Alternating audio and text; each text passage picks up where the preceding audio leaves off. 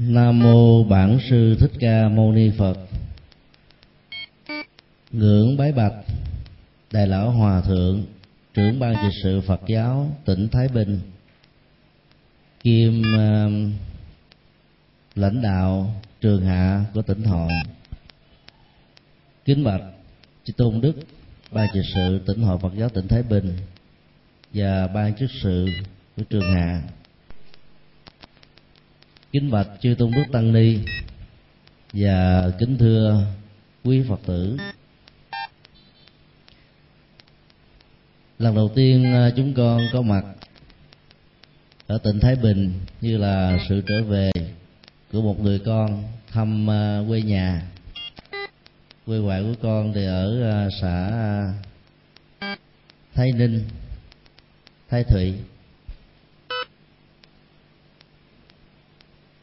Và hôm nay được ờ, thăm viếng hòa thượng cùng ờ, chư tôn đức lãnh đạo ban trị sự tỉnh là một điều ờ, diễm phúc của chúng con.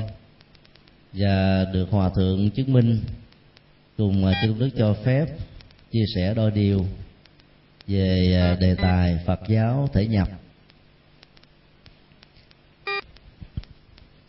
Kính bạch chư tôn đức, mùa an cư kiết hạ được xem như là thời gian rất quý báu và cần thiết. Các tăng sĩ phật giáo hội tụ về một chốn để um, thắp sáng cái truyền thống hòa hợp đoàn kết tu học trong uh, tinh thần truyền thông và truyền dạy lẫn nhau nhằm uh, rút những kinh nghiệm hoàn pháp và tu học trong uh, suốt một năm. Các lý giải truyền thống về uh, ăn cơ kiết hạ thường gắn liền với mùa mưa. Các loài côn trùng sanh nhiều. Do đó chư tôn đức tăng ni hạn chế việc di chuyển để ờ, an cư tu tập. Và đó cũng là cái cách để giảm cái nghiệp dẫm đạp côn trùng chúng con có mặt tại Ấn Độ từ năm um, 1994 đến 2002 và ba tháng à, mùa hè tại Ấn Độ đó thì mưa rất ít. Việc lý giải à, giới hạn um, cư trú của à, những vị xuất gia trong mùa mưa như thế thì nó chỉ phản ánh được một phần rất nhỏ về truyền thống tu tập tâm linh của đạo Phật so với kỳ na giáo trong ờ, nhiều ờ, bản kinh ờ, Bali, thì mùa ăn cư kiết hạ đó là một cơ hội quý báu để chư tôn đức, lãnh đạo giáo hội thời Phật truyền trao các kinh nghiệm tâm linh cho thế hệ kế thừa. Đất nước Ấn Độ là nơi rất là tự do cho các truyền thống tâm linh và triết học khác nhau, sanh sôi nảy nở do vậy đó những cái cuộc đối thoại liên triết học những cuộc đối thoại liên tôn giáo đã từng diễn ra trong thời đại của đức phật. Giữa các vị giáo chủ với nhau giữa các vị um, truyền bá tư tưởng tôn giáo và giữa các đồ đệ của các tôn giáo với nhau. Nhiều bản kinh cho thấy là um, trong những cuộc đối thoại liên tôn một số vị uh, xuất gia trẻ và những vị cư sĩ phật tử sau khi tiếp xúc với các tôn giáo bạn được đặt những câu hỏi và việc trả lời đó, mặc dù đúng với Phật pháp nhưng không đủ sức thuyết phục những người khác tôn giáo tin theo con đường tâm linh mới được Đức Phật khám phá. Thường trở về cáo trình với Đức Phật và ngài đã dạy cho những phương pháp để trong những tình huống tương tự trong tương lai các vấn nạn đó được đặt ra thì việc giải đáp đó làm thỏa mãn tâm tư, nguyện vọng của rất nhiều người. Từ ờ, những dữ liệu này ờ, chúng ta có thể được phép suy luận rằng là cái mùa an cư đó như là một cái dịp để tái nạp lại cái bình năng lượng tâm linh. Sau chính sáng làm phật sự, dấn thân không mệt mỏi của những vị xuất gia chân chính và ba tháng tái nạp tâm linh này đó là một điều kiện rất là cần yếu. Để làm công việc đó và thông qua đó đó thế hệ ờ, của những vị tỳ khưu tỳ khưu trẻ có thể học được từ đời sống đạo đức như thân giáo của chư tôn đức và những kinh nghiệm hoàn pháp của những người đi trước. Và do đó rút ngắn được cái khoảng cách à, làm đạo và dẫn đến cái kết quả thành công. Phật giáo miền Bắc vẫn còn à, giữ được cái truyền thống an cư kiết hạ. Mặc dầu à, chư tôn đức tại đây đó mỗi người có thể kiêm nhiệm chủ trì nhiều ngôi chùa khác nhau nhưng ba tháng an cư gần như là ngừng các cái việc hoạt động phật sự tại chùa trở về hạ trường để cùng nhau tu học ở trong tinh thần hòa hợp đoàn kết mà Đức Phật đã khuyên nhủ như là nước hòa với sữa không tách ly được. Ta khó có thể tìm thấy cái à, đạo lý đó, cái tinh thần à, đặc biệt đó ở Phật giáo miền Nam. Mặc dầu à, tại miền Nam vẫn có trường hạ. Nhưng mỗi chùa đó thì có 10 cho đến vài chục tăng ni tu học. Và do vậy việc tập trung về một trường hạ như ở miền Bắc rất là hiếm. Các chùa ở trong Nam thường tùng hạ là nhiều vì cái quy định của giáo hội phải đủ túc số 40 trở lên thì mới được xem là hạ trường. Bản thân ở các chùa đã có nhiều tăng sĩ rồi, cho nên cái cơ hội học hạ như ở miền Bắc là một điều rất là hiếm thấy. Cho nên trở về và thăm viếng sự tu học của chư tôn đức tại miền Bắc là chúng con vô cùng cảm kích. Và mong sao toàn nước Việt Nam cũng duy trì được cái tinh thần hòa hợp này để um, tới hệ đi sau có thể nương vào ân đức của chư tôn đức lãnh đạo tỉnh hội mà con đường dấn thân làm phật sự đó được hình thông và được tốt đẹp hơn. Hiện nay trên thế giới thì um, có ba khuynh hướng chính của phật giáo. Chúng con tạm gọi đó là phật giáo tín ngưỡng phật giáo thiền và phật giáo thể nhập. Phật giáo tín ngưỡng chiếm đại đa số bao gồm à, các nước phật giáo nam tông và phật giáo đại thừa truyền thống của phật giáo nam tông gắn liền với cái con đường truyền bá trên nền tảng của nhân thừa. Các bản kinh như là kinh vô ngã kinh từ bi kinh thiện sanh kinh tứ niệm xứ kinh um, uh, 16 pháp quán niệm và những cái bài kinh căn bản cho đời sống đạo đức tại gia được xem như là những kim chỉ nam trong uh, phương thức tu học và hành trì. Nó đã trở thành như là cội rễ văn hóa của các dân tộc. Và nơi nào có phật giáo nam tông truyền bá, nơi đó ta thấy có hiện tượng là bám rễ rất sâu chắc.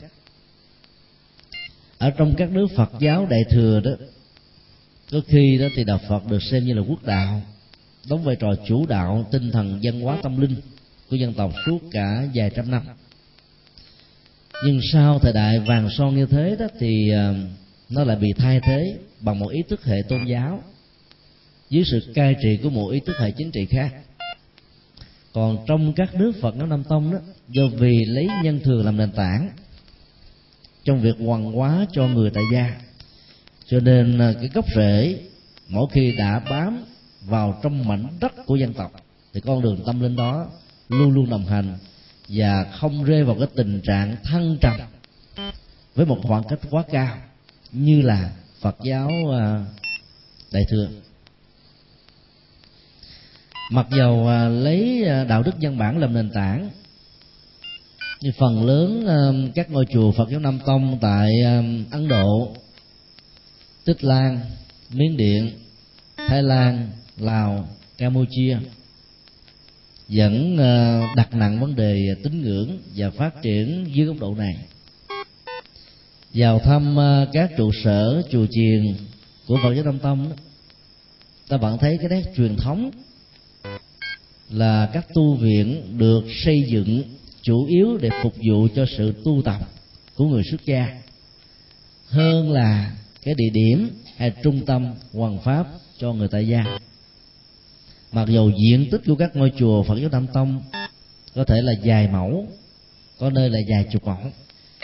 Nhưng nếu chúng ta làm một cái thống kê xã hội học về cái diện tích của chánh điện đó, thì hầu như nó là dành cho cái chỗ bố tát của người xuất gia vào những ngày sóc dặm theo luật chế của Đức Phật để răng nhắc cái đời sống tâm linh làm nền tảng cho người tại gia hiếm khi có một cái ngôi chùa của Phật giáo Nam Tông nào có được một cái giảng đường. Và do vậy cái con đường hoàng hóa đó đơn thuần nó, nó gắn liền với uh, quan điểm tín ngưỡng và nó pha trộn với cái nền à, tín ngưỡng văn hóa dân gian. Cho nên phương diện tín ngưỡng này nó trở thành như là một cái uh, mặt mạnh. Bởi vì một mặt đó, nó đáp ứng được cái nhu cầu thờ phượng theo góc độ tôn giáo của phần lớn những người dân nơi mà đạo Phật có mặt như là một thực tại văn hóa và tâm linh. Trong uh, giai đoạn toàn cầu hóa đó thì những uh, phong trào đi vượt biên từ uh, những quốc gia nghèo khó về kinh tế đã làm cho đạo Phật Nam Tông và đạo Phật Đại thừa có mặt khắp nơi trên toàn cầu trong vòng 50 năm trở lại đây đó, thì cái khuynh hướng toàn cầu hóa về Phật giáo đó, đã làm cho đạo Phật trở thành một mối đe dọa của các tôn giáo hữu thần, vốn là nền tảng tôn giáo và văn hóa của dân tộc ở những quốc gia đó. Khái niệm à, đe dọa là được các vị giáo chủ, các tôn giáo khác sử dụng để tạo một cái à, thành kiến về à, sự truyền đạo của Phật giáo. Mặc dầu nó không bao giờ gắn liền với con đường à, xâm lăng, quân sự, chính trị, hay là khuyến dụ đạo, như là các tôn giáo nhất thần đã có mặt ở những quốc gia thuộc địa, gắn liền với dấu dài thực dân. Con đường à, tín ngưỡng của Phật giáo đã đi vào thế giới phương Tây một cách rất là nhẹ nhàng tư thái và những người phương Tây đó sau khi um, phát hiện ra trong rất nhiều kinh thánh của họ những tư tưởng những lời dạy đó nó không còn phù hợp với đời sống của khoa học. Cho nên dần dà họ đã từ bỏ tôn giáo của mình đi tìm kiếm một con đường tâm linh mới. Và trong con đường tìm kiếm đó đó họ đã bắt gặp được đạo Phật như là một cái giá trị và sự lựa chọn rất là xứng đáng trong uh, năm năm vừa qua chúng con có dịp uh, đi uh, tham quan và thuyết giảng ở rất nhiều các ngôi chùa của cộng đồng Phật giáo Việt Nam ở hải ngoại. Và có thể nói đó là khoảng một phần ba trên số hơn 400 ngôi chùa của Phật giáo Việt Nam trên khắp thế giới được xây dựng từ một ngôi nhà thờ hoặc là của Thiên Chúa giáo hay là của Tinh lành lý do là các nhà thờ, các chùa cơ sở tín ngưỡng nói chung ở phương Tây được xây dựng theo cái cơ chế thị trường trả góp. Chỉ cần à, đóng tiền vào trong ngân hàng 10% số tiền mua một cơ sở, vài chục năm sau ta có thể trả đứt nợ.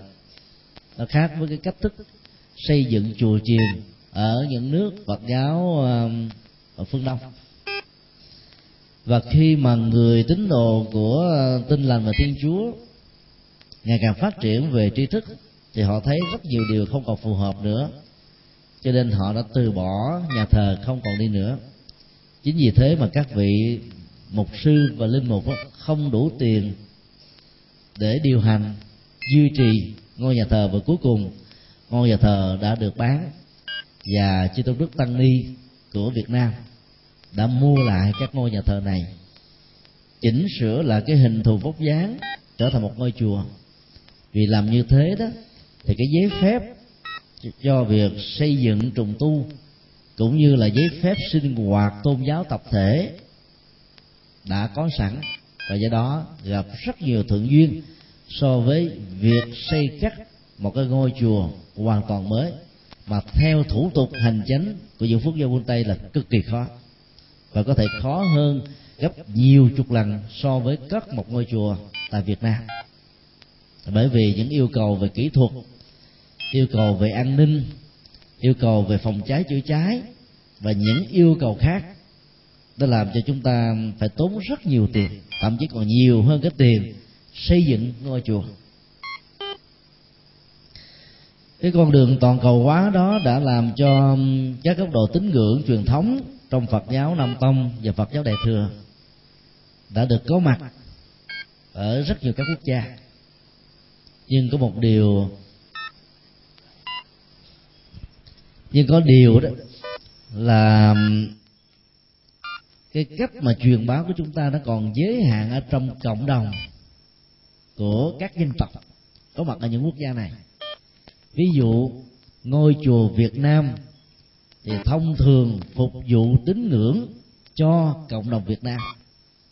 Ngôi chùa Trung Hoa, Nhật Bản, Triều Tiên, Miến Điện, Ấn Độ, Tích Lan, Nepal, Bangladesh, Thái Lan, Lào, Campuchia thì chỉ chuyên phục vụ tín ngưỡng cho các dân tộc đó. Hiếm có những cái ngôi chùa phá được cái ranh giới về vấn đề sắc tộc và trở thành cái trung tâm mà tất cả các dân tộc. Mà khi họ có mặt tại các quốc gia này, nói bằng một cái phương ngữ, chẳng hạn như là tiếng anh sẽ trở thành như là cái ngôn ngữ quốc tế, để cùng sinh hoạt ở trong à, một tổ ấm của Phật pháp nói chung. Từ đó đó thì Phật giáo tín ngưỡng ở những nước châu Á đã được nhập cảng sang các nước phương Tây và do vậy đó, cái con đường tín ngưỡng đó, nó có khuynh hướng là lan rộng, phổ cập đến đại quần chúng. Nó cũng như cái cách thức mà hình thức tín ngưỡng đã được truyền thừa tại quốc gia của mình. Chúng tôi tạm gọi cái hiện tượng này là nhập cản nguyên si, nền văn hóa Phật pháp của địa phương, nơi mà đạo Phật của mình đã có mặt, đến một cái quốc gia mới, mà cái nền văn hóa ở địa phương đó hoàn toàn khác với quốc gia của chúng ta. Và do vậy đó, các ngôi chùa như là trung tâm văn hóa đó đã được người địa phương quan niệm như là một cái gì đó rất là xa lạ và ngoại lai. Chính vì thế, cái việc mà tiếp nhận phật pháp ở người địa phương như là người phương tây, ở trong các cộng đồng trực thuộc các ngôi chùa của phật giáo phương đông không có hiệu quả cao. Do đó con đường à, tín ngưỡng của phật pháp một mặt đáp ứng được cho quảng đại quần chúng nhưng mặt khác đó, nó tạo ra một cái rào cản cho giới trí thức và giới trẻ tiếp cận. Nếu chúng ta phân tích về cái à, kiến trúc nghệ thuật của việc bố trí và xây các tôn thờ một ngôi chùa giữa Phật giáo Nam Tông và Phật giáo Bắc Tông, thì ta thấy nó có hai cái cấu trúc khác nhau. Phần lớn các ngôi chùa thuộc Phật giáo Nam Tông đó, thì cắt tương đối là nó cao thoáng và việc tôn thờ đó, chỉ có đức phật thích ca, một vài vị a la hán lịch sử trong khi đó các ngôi chùa thuộc về phật giáo bắc tông đặc biệt là trung quốc nhật bản triều tiên và việt nam thì việc tôn thờ thánh tượng của chư phật và bồ tát có phần nhiều hơn. Cho nên nó dẫn đến một cái tình trạng là cái ờ, yếu tố tín ngưỡng đó, là chiếm đại đa số. Và do đó người tín đồ Phật giáo đến chùa để tu học đó, thì gần như gắn liền với cái sinh hoạt tín ngưỡng này. Tại Việt Nam thì chúng ta thấy nó có một sự à, thay đổi. Là bởi vì đất nước Việt Nam nó có cái cấu trúc của hình chữ S hơi dài. Và khi mà các cái à, công cuộc nam tiến được mở rộng biên cương bờ cõi đó, thì hầu như cái phong tục truyền thống văn hóa của Phật giáo gốc đó, nó bị à, giảm dần giảm dần giảm dần để nó thích ứng với cái phong thổ và văn hóa ở địa phương. Cho nên cái cách thờ phượng của Phật giáo miền Nam lại giản đơn hơn và nó có khuynh hướng gần như là Phật giáo của Nam Tông ở các nước truyền thống của Phật giáo Nam Tông. Như vậy là cái phương pháp tín ngưỡng nó lại có các gốc rễ từ kiến trúc nghệ thuật gắn liền với văn hóa địa phương. Ở tại các ngôi chùa miền Bắc đó thì ngôi chùa nào cũng gắn liền với một cái đình. Và đây chính là cái dụng ý của một số uh, quan chức ở trong uh, các cái uh, giai đoạn quân chủ. Vì đình đó, nó gắn liền với chính thể và nó là cái công cụ chính trị của quốc gia. Đình đó, đối tượng được thờ phần lớn là vị thành hoàng có công đối với quê hương xã tắc trong một thể chế chính trị nào đó, và đã được người ta đưa về ngay xứ sở nơi mà người này được sinh ra như là một quê quán. Và nho giáo đã tận dụng cái nền văn hóa đình, đi kèm với cái nền văn hóa chùa, để nhằm khống chế và giảm bớt cái ảnh hưởng lan rộng về phương diện quần chúng của nền văn hóa chùa khi mà ngôi đình được cắt gần bên ngôi chùa, và phần lớn được cách nhau chỉ bằng một cái vách thôi, ta thấy cái này nó rất là phổ biến ở miền bắc, mà miền nam thì không có.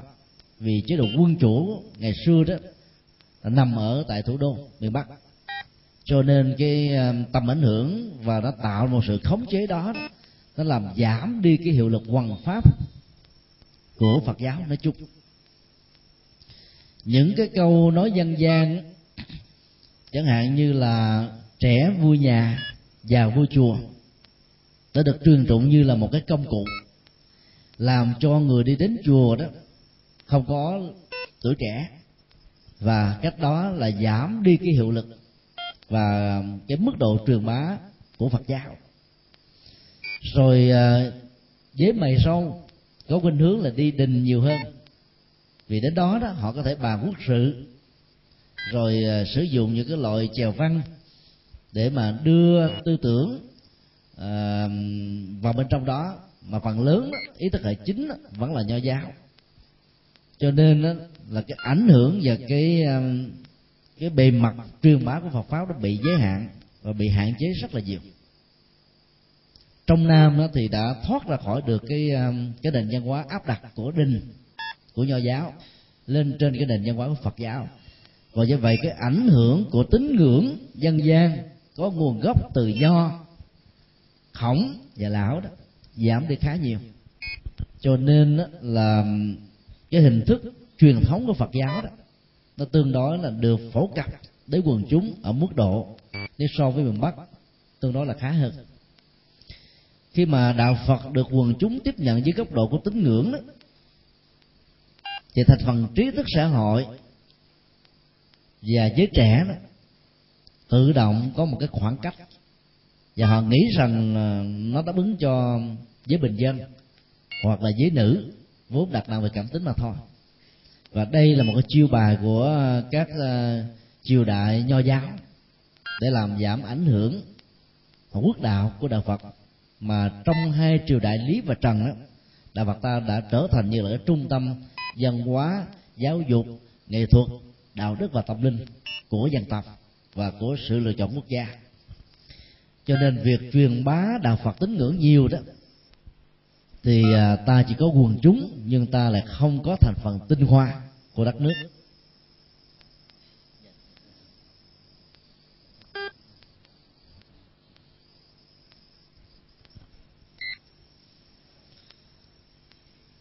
Hình thái đạo phật thứ hai là đạo phật thiền đạo phật thiền thì à, có hai truyền thống.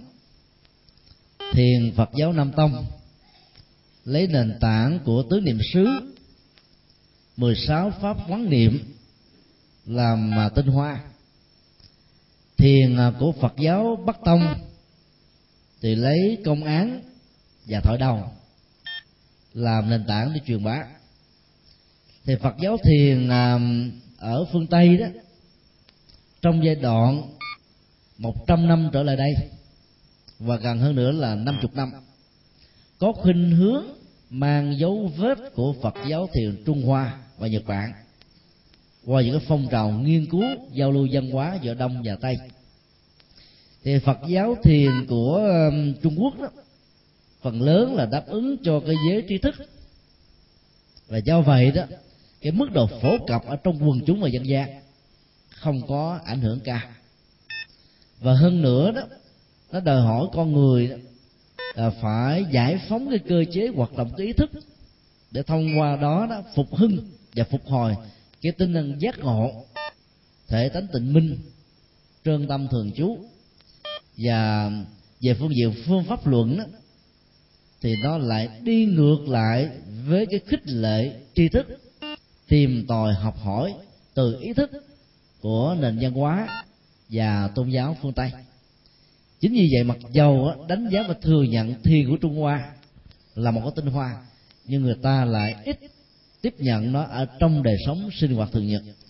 Cho nên giàu cho các thiền sư nhật bản, trung quốc và triều tiên đã nỗ lực giới thiệu hình thái phật giáo mới này sang thế giới phương tây, nhưng mà mức độ thành công không cao lắm thế giới của khoa học kỹ thuật là thế giới dựa trên nền tảng của ý thức. Trong khi đó thì công án và thoại đầu đó, sử dụng một cái điển tích công án và sau này được rút ngắn như là một cái câu thoại đầu làm cho con người có một nghệ thuật thay thế. Dựa vào công án và thoại đầu, người ta rũ bỏ từ từ các cái bám víu của ý thức mà vốn theo lý giải của thiền đó nó là cái cơ sở nhị nguyên dẫn đến nhiều sự chấp trước ở trong cuộc đời. Và nó làm cho con người ngày càng xa dần chân tâm và bản lai diện mục. Cho nên giới phương tây mặc dầu thán phục về thiền trung hoa nhưng lại không tiếp nhận nó ở trong đời sống sinh hoạt thực tế. Khoảng ờ, uh, 30 năm trở lại đây đó khi dòng thiền của Phật giáo Nam Tông được phổ cập ở phương Tây đó thì cái phản hồi trong sự tiếp nhận và hành trì nó nó được xem như là một hiện tượng chưa từng thấy ở trong lịch sử. Nó đáp ứng được cái nhu cầu đó là bởi vì nó đã đạt được hai nội dung. Thế giới phương tây đó đã biến con người trở thành như là một cái máy. Con người làm việc quăng quật từ sáng sớm cho đến chiều tối, như là cái đòi hỏi trong nghệ thuật cung cầu của nền kinh tế thị trường cho nên kết quả là khi đạt được những giá trị kinh tế, nhà cao, cửa rộng, vật chất tiện nghi, đủ đầy, thì ngược lại đời sống tinh thần đó, con người luôn bị đe dọa bằng những sự căng thẳng và sức ép. Nền văn hóa phương tây đó khích lệ sự phát triển về cái tôi tự do. Và cái tôi đó đang có chiều hướng phóng đảng. Ở chỗ đó, nó rất dễ dàng bị thương tổn vì luật pháp ca tụng, bảo hộ nó một cách quá tuyệt đối. Cho nên người phương tây đó, đi về cái tôi và có khuynh hướng bảo hộ nó bằng nhiều hình thái hết sức cực đoan. Và do vậy cái tôi đó rất dễ dàng bị thương tổn. Khi nghịch cảnh, khi điều kiện môi trường không thuận lợi, thì cái tôi đó gần như là rơi vào tình trạng bế tắc thống kê xã hội học phương tây cho thấy những quốc gia tiên tiến về vật chất như hoa kỳ, mỗi ngày những người giàu có đó chết bằng con đường tự tử không dưới bốn chục người. Như là nước pháp, mỗi ngày số lượng người chết khoảng ba chục người do tự tử. Và khi truy nguyên cái nguồn gốc của những sự tự tử đó, thì họ bị bế tắc bởi tình cảm, bởi tình yêu, hay là một cái sự thay đổi về đời sống kinh tế, dẫn đến một sự thua lỗ nhất định nào đó. Đối diện và không chịu nổi những cái tổn thất mất mát này, cho nên người ta đã chọn quyên sinh như là một giải pháp mà trên thực tế nó chỉ là một sự bế tắc. Những căng thẳng của đời sống cung cầu trong kinh tế, thị trường, sát phạt và loại trừ lẫn nhau không thương tiếc đã làm cho con người phải sống ở trong sự căng thẳng rất là thường trực. Khi mà Phật giáo thiền của Nam Tông được giới thiệu đó, thì chúng ta thấy cái nền tảng của nó là dựa trên hơi thở, chánh niệm và tỉnh thức. Hơi thở được duy trì và song hành với chánh niệm đó, thì con người rũ bỏ được những căng thẳng của ý thức và nó có khuynh hướng nó diễn ra như là một thói quen. Ý thức con người đã hoạt động mười mấy giờ của ban ngày về ban đêm đó, lấy ra phải thư giãn trong giấc ngủ trọn vẹn.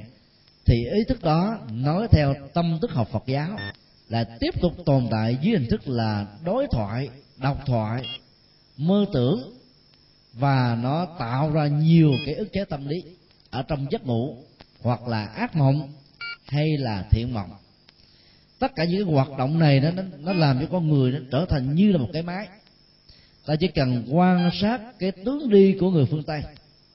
Lúc nào cũng vội vã, vội vàng, nhanh đi như là chạy. Và họ khó có cái thời gian để mà nghỉ ngơi cho nó thích hợp vì cơ chế thị trường đã đẩy họ vào cái cách thế sống như vậy. Những người Việt Nam thường nói một cái câu đùa. Ở tại thế giới phương Tây 12 con giáp ở tại Hoa Kỳ và những nước, tiên tiến về kinh tế. Tất cả chỉ còn lại là một con giáp, tức là con trong tức là ai cũng phải cài quăng quặt bởi vì người ta khích lệ 18 tuổi được mua nhà. Và thanh niên đó, khi đến tuổi thanh niên, có khuynh hướng tách rời khỏi cha mẹ, mặc dầu căn nhà tại Hoa Kỳ có diện tích trung bình là 400 mét vuông cho đến 1.200 mét vuông gồm có nhiều phòng và tiện nghi vật chất đủ đầy. Trước và sau nhà lại có cảnh kiển ấy thế mà bốn năm thành viên trong gia đình sống chung với nhau vẫn cảm thấy chặt chội vô cùng. Vì cái nền dân hóa vật dụng phương tây đó, nó phát triển quá nhiều về cái tôi. Cho cái tôi đó đó nó dễ dàng bị thương tổn va chạm cho nên giàu một không gian rộng như thế người ta vẫn cảm thấy là nó bị gò bó và đánh mất đi cái tự do cá nhân. Cho nên 18 tuổi được quyền mua nhà và họ trả góp trong vòng hai chục năm thì họ có một căn nhà mới và trở thành chủ nhân và trong đó chỉ có hai thành viên vợ và chồng. À, họ có con tối đa là hai người. Từ đó đó chúng ta thấy là những sự căng thẳng phải gánh vác kinh tế chạy đôn chạy đáo làm thêm ca phụ để có đủ số tiền trả nợ đang đè nặng ở trên đôi vai của mình. Từ đó mà cái sự hối hả và căng thẳng làm cho họ phải sống với những cái tình trạng bất ổn về tâm lý. Cho nên khi thực tập thiền bằng hít thở ra vào, nhẹ nhàng, thư thái, bước đi chậm rãi trong quan nghi tế hạnh, đi, đứng, nằm, ngồi, co, duỗi, nói đính thức và ngủ con người gần như là có cơ hội để xả stress, tức là những căng thẳng trong đời sống. Chánh niệm là một nghệ thuật làm cho thân và tâm của con người có mặt cùng một chỗ, bây giờ và tại đây.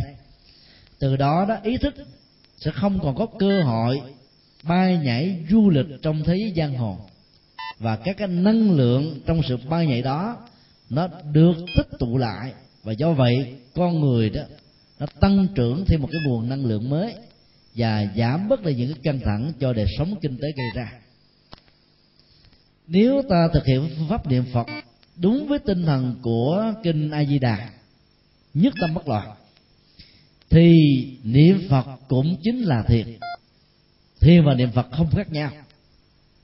Tại vì thiền đặt trên nền tảng của chánh niệm và tỉnh thức. Tịnh độ qua pháp môn niệm phật đặt trên nền tảng của nhất tâm bất loạn nhất tâm là chánh niệm. Và bất loạn đó là cái kết quả tất yếu. Làm cho tâm của mình đó, nó không tách rời khỏi thân. Luôn luôn có tình trạng trung thủy. Tâm luôn luôn tùy theo thân. Thân có mặt chỗ nào tâm có mặt ở chỗ đó. Và cái này nói theo ngôn ngữ thiền học của phật giáo nam tông đó. Đó là hiện tại lạc trú tức là thiết lập hạnh phúc. Trong giờ phút hiện tại khi mà ta làm chủ được dòng cảm xúc, làm chủ được nhận thức và qua đó ta làm chủ được hành vi. Thì bản chất chánh niệm tỉnh thức của thiền cũng đạt được chừng đó kết quả. Cho nên nhất tâm bất loạn và chánh niệm tỉnh thức trên thực chất ngôn từ khác nhau, nhưng nội dung và giá trị chỉ là một. Khi chúng ta ứng dụng được cái phương pháp đó đó thì các hành giả phương tây giải phóng được sự căng thẳng của mình, cho nên họ có khuynh hướng tới thực tập thiền vipassana tức là nhìn thẩm thấu với hơi thở với chánh niệm để rũ bỏ những căng thẳng mà đời sống vật dục đã mang lại cho họ vì đó cái khuynh hướng này đó nó trở thành là điểm nổi bật và những cái trung tâm tu thiền của Phật giáo Nam Tông ở phương Tây thu hút hàng trăm người, hàng ngàn người trong suốt 10 ngày tu. Và kết quả là sau khi thực tập là trở về với một con người rất là mới. Truyền thống của Phật giáo Thiền Đại Thừa đó là thiền thất, tức là tu bảy ngày. Và trong bảy ngày tu đó thì chúng ta nhấn mạnh đến cái ờ, chất lượng và chất liệu giải thoát khỏi sanh tử và luân hồi cái nhu cầu đó nó tương đối là quá cao so với người tại gia nhưng nó là cái thiết yếu đối với người xuất gia và do vậy, chúng ta không có những cái phần gia giảm cần thiết để đáp ứng với cái nhu cầu văn hóa của người phương tây. Cho nên người đến tu ở tại các trung tâm thiền phật giáo đại thừa gần như là không nhiều so với trung tâm thiền phật giáo nam tông. Bản chất thiền của phật giáo nam tông dành cho người tại gia không nhấn mạnh góc độ giải thoát, mà nó là một nghệ thuật thư giãn ý thức để giúp cho con người sống khỏe sống hạnh phúc, sống bình an. Để trên cơ sở đó, phát triển kinh tế và hưởng được những phước báo trên cuộc đời. Hai điểm khác biệt căn bản này đó đã làm cho người ta đến với thiền nam tông nhiều hơn. Ngoài ra thì nam tông cũng có những cái trung tâm chuyên tu dành cho những người xuất gia và những người cư sĩ muốn phấn đấu để trở thành một con người giải thoát. Còn các trung tâm phổ thông đó thì dành cho sự an lạc, hạnh phúc ở bây giờ và tại đây giờ là đủ rồi. Thì cái khuynh hướng này đó nó làm cho giới trí thức ở phương tây giới khoa học giới văn hóa giới nghệ thuật đến với phật giáo nhiều hơn là chúng ta nghĩ. Cho nên đi con đường của phật giáo thiền gọi là niệm phật giúp tâm bất loạn theo con đường của thiền đó thì chúng ta thấy là cái à, hiệu quả giáo dục và hoàng pháp đó, nó tương đối là cao hơn là cái con đường tín ngưỡng. Vì tín ngưỡng chúng ta chỉ thu hút được với phật tử truyền thống. Và nó dẫn đến một cái tình trạng đó đó là tạo ra cái lưu lượng về sự tu tập hành trì. Chứ ta không thêm, không tăng thêm các tín đồ mới. Dùng lưu lượng là bởi vì đó, nếu ngôi chùa nào tổ chức hay, tổ chức giỏi, có người nói kết, có nội dung, thì các phật tử ở các ngôi chùa khác sẽ đổ dồn về. Số lượng phật tử mới không được gia tăng khi mà về một ngôi chùa tổ chức hay, thì số lượng phật tử ở các ngôi chùa khác giảm đi. Trong khi đó, nếu chúng ta đi bằng cái con đường nhân đạo và nhân thừa, thì người quần chúng tại gia, phần lớn đó thì họ không cần giải thoát, mà họ chỉ cần được ăn vui hạnh phúc, phước báo để hưởng thụ. Miễn là không sai đắm, không chìm đắm ở trong hưởng thụ, thì họ sẽ đến với ta nhiều hơn. Và do đó đó, hai cái phương pháp về Phật giáo tín ngưỡng và Phật giáo thiền đó, nó cũng gợi cho ta một sự suy nghĩ rất là căn bản. Bản chất của sự tu ở trong đạo Phật là giải thoát. Nhưng con đường hoàn hóa đó thì nếu chúng ta mang cái nhiệt huyết của giải thoát đến với cuộc đời thì cuộc đời tiếp nhận không cao. Mà ta mang hạnh phúc và phước báo cho họ thì họ sẽ tiếp ứng một cách rất là mạnh nhanh và hiệu quả cũng rất hết sức là ấn tượng và đáng khích lệ. Hình thái phật giáo thứ ba là thể nhập thể nhập đó, thì có nhiều phương diện. Nhưng những phương diện sau đây được xem là nổi bật và có tác dụng truyền thừa và tạo ra một cái mặt bằng để cho quần chúng đến Phật giáo nhiều hơn. Đó là thể nhập qua con đường giáo dục thể nhập qua con đường à, xã hội và thể nhập qua con đường văn hóa. Trong mỗi một quốc gia đó thì làng xã là dành đai văn hóa của một dân tộc. Kinh địa tạng dạy chúng ta một cái nghệ thuật sử dụng các dữ liệu văn hóa dân gian ở trong từng quốc gia, trở thành một cái công cụ để làm phật sự. Thì sự thành công đó, nó sẽ được diễn ra mức độ cao và bền. Bởi vì lúc đó đó, ta sử dụng ngôn ngữ, dữ liệu, hình ảnh và thậm chí phong tục tập quán dân tộc. Thì lúc đó, những cái quan niệm về đạo phật là một tôn giáo ngoại lai sẽ không có mặt. Dựa vào kinh địa tạng, chúng ta thấy là các vị thần, sông, thần núi, thần đất, thần lúa mạ, thần chủ ngày, thần chủ đêm, thần chủ ăn uống. Và quan trọng hơn hết là các vị thần thổ địa đều được kết nạp và trở thành đệ tử của bồ tát địa tạng. Cho nên, sự kháng đối của nền văn hóa bản địa không diễn ra với đạo phật. Vì đạo phật đã mạnh dạng tiếp thu các dữ liệu văn hóa bản địa này trong quá trình hoàn pháp và truyền đạt nếu chúng ta ứng dụng cái nền văn hóa đó qua con đường phật sự đó, thì mức độ thành công khá cao trong cái cơ chế làng xã tại việt nam, ta có một thôn trưởng, một xã trưởng. Và trên đó thì có trưởng huyện. Và về cái cơ chế hành chính của một quốc gia thì ta có quỹ ban hay là những người lãnh đạo chức trách ở tại địa phương. Như vậy là cái cơ cấu này đó, ở mỗi xã mỗi làng, mỗi huyện, mỗi tỉnh đều có tối thiểu là hai hình thái thổ địa. Thổ địa dân sự và thổ địa hình chính của quốc gia.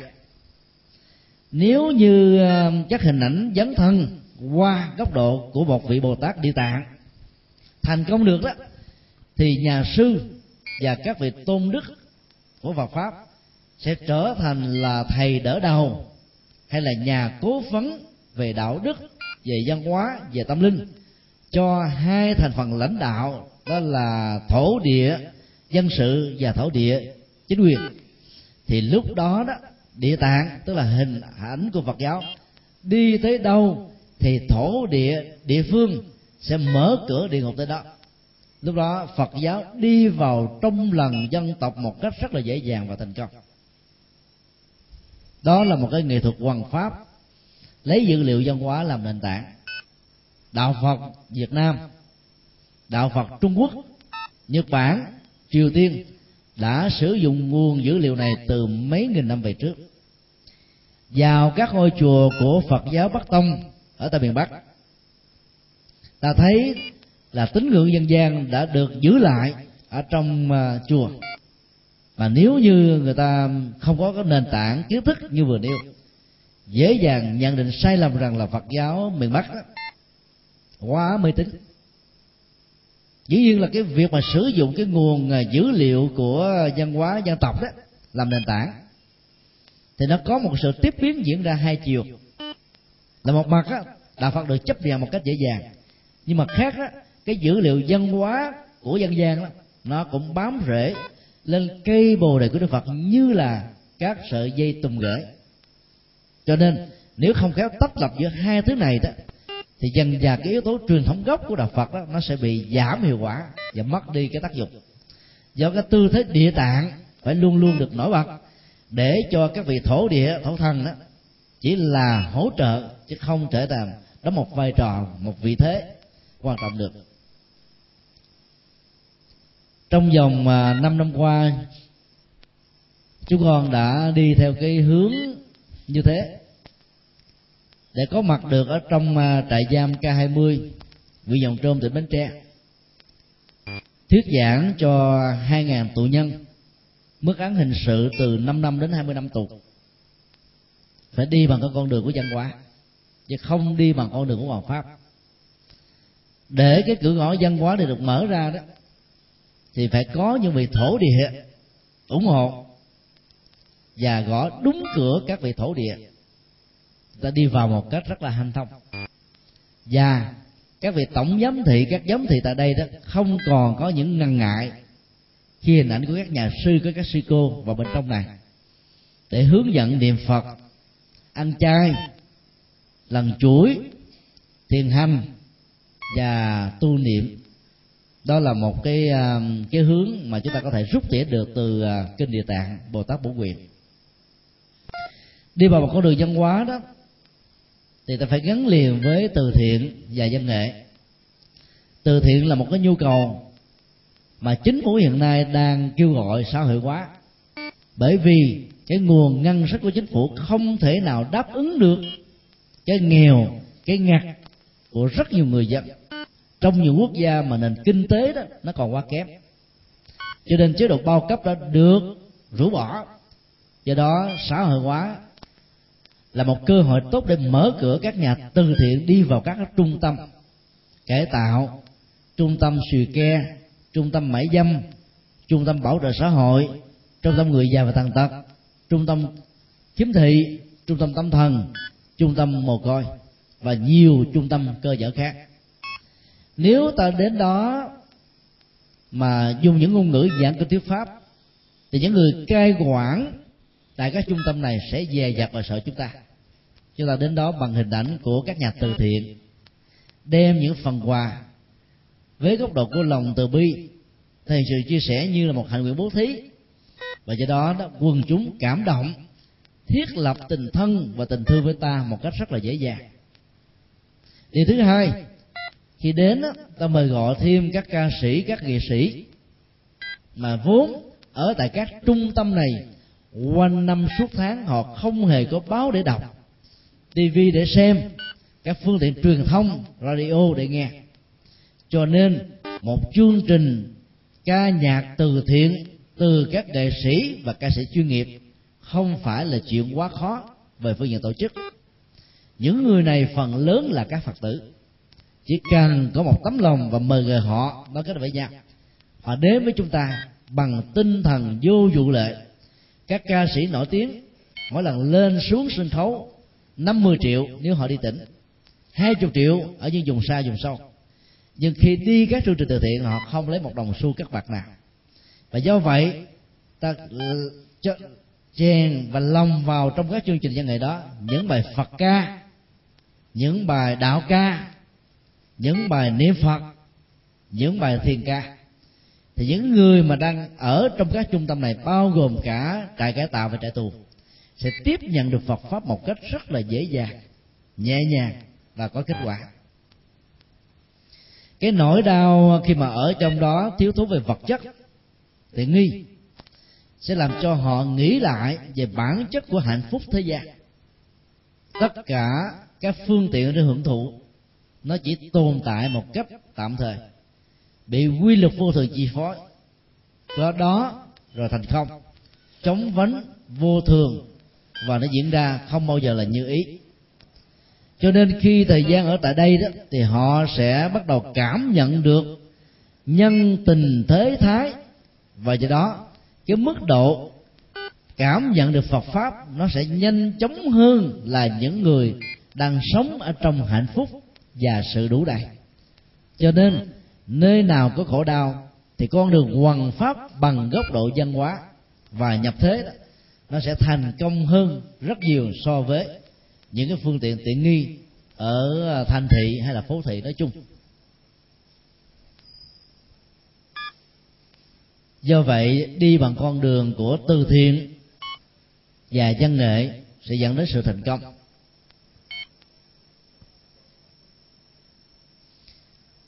Mỗi một cái lần à, làm từ thiện như vậy đó thì chúng con thường à,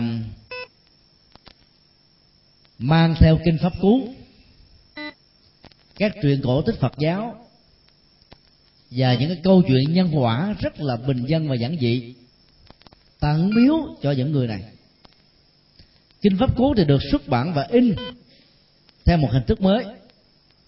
Mỗi một câu kệ kinh pháp cú được in ở trên một cái khổ giấy bằng với cái card visit mặt trước là hình ảnh phật, mặt sau là nội dung câu kinh. Và những người đang sống ở trong các trung tâm này với nỗi khổ, niềm đau, cho nên tiếp nhận phật một cách rất là tâm thành. Tặng chuỗi cho họ mỗi lần, họ đều rất hoan hỷ và thậm chí giành giật nhau vì sợ không đến phần của mình. Khi mà chúng ta làm từ thiện, gắn và đính kèm theo các câu phật môn thì sau khi tiếp nhận hết các phần quà từ thiện đó, họ còn có cái chất liệu tâm linh để nghiêng ngẫm, để học hỏi. Lúc đầu có thể là xa lạ, nhưng về lâu về dài đó, nó trở thành cái nền tảng để giúp cho họ vượt qua nỗi khốn khó và bất hạnh trong cuộc đời. Và do vậy đó, đã đưa Phật pháp vào một cách rất là dễ dàng và thành công. Cho nên làm từ thiện mà không gắn liền với các Phật ngôn hãy đưa Phật pháp vào đó cũng giống như là chúng ta thải muối ở trên sông, nó không thấm vào đâu. Cho nên cái hiệu quả giáo dục và con đường hoàn pháp không cao lắm. Con đường Phật giáo nhập thế thông qua nghệ thuật và các loại hình à, ngành nghề, nó trở thành một cái nhu cầu rất là quan trọng. Các tu sĩ Phật giáo không chỉ đơn thuần là một tu sĩ gõ mỏ tụng kinh, hành trì, bái sám, tu niệm cho người bệnh già và chết, hay là những nhà làm nông ở trong ngôi chùa có đồng án, có ruộng nương. Mà bây giờ, ngoài những hoạt động truyền thống đó, theo tinh thần của tổ quy sơn, một ngày không làm, một ngày không ăn, cần phải dấn thân vào các lĩnh vực và ngành nghề để đáp ứng các nhu cầu của thời đại các ngôi chùa ngày xưa có khuynh hướng là cất ở trên núi cao và rừng sâu để tách biệt với cái xã hội ồn ào của thế gian. Nhờ đó cái việc mà nhiếp tâm trong đời sống tâm linh đó, nó đạt được ở mức độ khá cao và thành quả tu tập đó, nó cũng nhanh chóng. Tuy nhiên đó, ta cũng cần phải có những ngôi chùa nằm ở các phố thị trung tâm để những người dân ở phố thị và trung tâm đó vốn bận rộn với công việc làm ăn. Có thể đi đến các ngôi chùa, tu niệm, làm phước, tu đức và rũ bỏ các muộn việc. Cho nên cái con đường nhập thế đó, nó trở thành một nhu cầu không thể thiếu. Vì người ở trong các quốc gia đang đi trên con đường phát triển về kinh tế, dần già sẽ rất tiết kiệm thời gian và họ không có thời gian nữa. Họ phải chạy đối với thời gian. Cho nên đi vào rừng hay là lên trên núi sẽ là một cái cơ hội rất là hiếm. Do đó, việc phát triển Phật pháp ở trong thành thị là một nhu cầu để giúp cho những thành phần đó có thể có phương tiện để làm phước và tu tập. Lấy à, văn hóa và các ngành nghề khác là một nền tảng, thì à, tu sĩ Phật giáo sẽ làm đạo thành công hơn. Ngày xưa đó thì tín đồ đến với Phật pháp, thông qua việc đến một ngôi chùa học kề cận bên một vị thầy để ngày đêm hỏi và thực tập. Còn bây giờ nếu chúng ta áp dụng cùng một phương thức như thế, thì ta rất khó thành công, bởi vì họ không có thời gian để đến chùa. Cho nên các nhà sư ở nhật bản và một số nước, chẳng hạn như là đài loan, ngoài công việc là tu sĩ thì họ còn là các nhà nghệ thuật, các nhà văn hóa các nhà kinh tế, các nhà quản trị giỏi. Cho nên, các sản lượng kinh tế được tạo ra sẽ trở thành một phương tiện để bố thí và cúng dường, thiết lập tình thân theo quy luật tứ nhiếp pháp mà đức phật đã dạy. San sẻ là một nghệ thuật để tạo thiện cảm. Dùng ái ngữ là một nghệ thuật để thiết lập tình thân. Lễ hành là một phương pháp để mang lợi ích an vui cho những người nghèo khó, túng thiếu và đồng sự là không có khoảng cách giữa người quản lý và người cộng sự. Do đó đó, nhà quản lý theo cơ chế của phật giáo đại thừa sẽ trở nên là người rất là gần gũi với những người làm việc dưới trướng của mình. Không có khoảng cách như là những người thân, anh em ruột thịt trong cùng một ngôi nhà. Phương pháp tứ nhiếp pháp này đã được các nhà quản lý, các tu sĩ phật giáo ở các nước đại thừa phát triển ứng dụng và rất thành công trong hơn năm chục năm vừa qua. Các nhà sư nhật bản còn mạnh dạng hơn nữa. Họ đã sử dụng hai trong một, ba trong một. Cũng là một cái cơ quan, một cái công ty, một xí nghiệp. Nhưng đến những cái ngày lễ hội văn hóa phật giáo, đến những ngày sốc vọng, thì họ thờ bàn thờ phật lên, bằng ảnh để có thể cuốn trong những cái ngày không thuộc về văn hóa phật giáo, trở thành một cái xí nghiệp. Như vậy, cái ngôi chùa cũng có mặt ở trong một công ty, và công ty cũng có thể trở thành một ngôi chùa.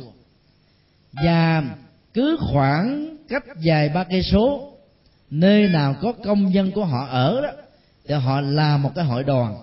Và hội đoàn đó đó không cần phải thờ tự Phật trang nghiêm như là các ngôi chùa truyền thống mà họ có những tổ chức sinh hoạt mỗi tuần một lần. Các vị cư sĩ này cũng có thể giảng đạo lý, phân tích kinh để hướng dẫn cho những người chưa biết đạo, có thể sống được đạo. Và do đó đó, các ngôi chùa tâm linh, vô hình, vô tướng đã có mặt ở công xưởng, có mặt ở làng xã, có mặt ở các cái khu phố. Mà không có ai có thể làm trở ngại nó nếu đạo phật có mặt với hình thức một đạo phật truyền thống là chùa, là phật, thì những quốc gia có nền tảng văn hóa và tôn giáo khác sẽ khó có thể ủng hộ chúng ta. Và do vậy, nó có một khoảng cách rất là lớn.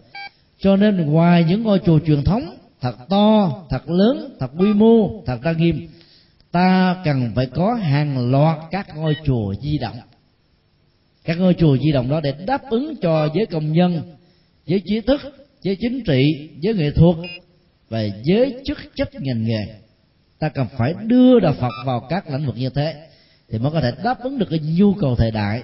Đổi thay một cách rất là khác xa với triều đại, thời đại, hai mươi mấy thế kỷ về trước của đức phật. Và làm như thế đó thì ta đòi hỏi phải có một cái nội công rất là thâm hậu.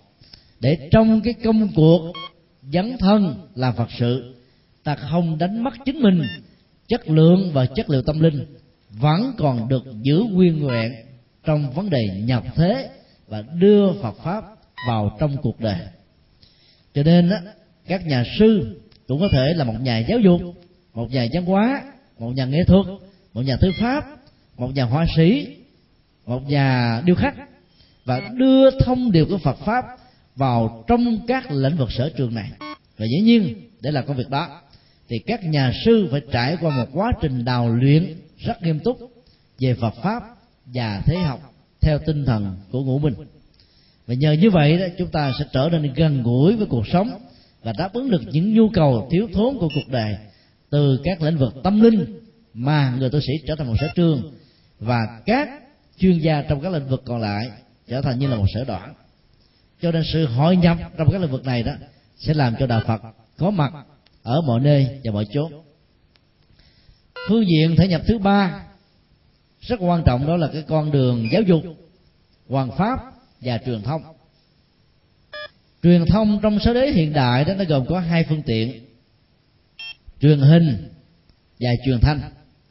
Và phổ cập quần chúng thứ yếu đó là báo chí.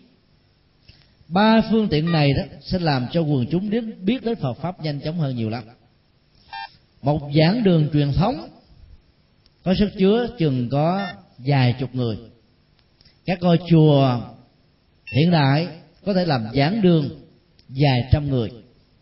Các ngôi chùa lớn hơn nữa như là hoàng pháp, có giảng đường dài ba ngàn người là hết rồi.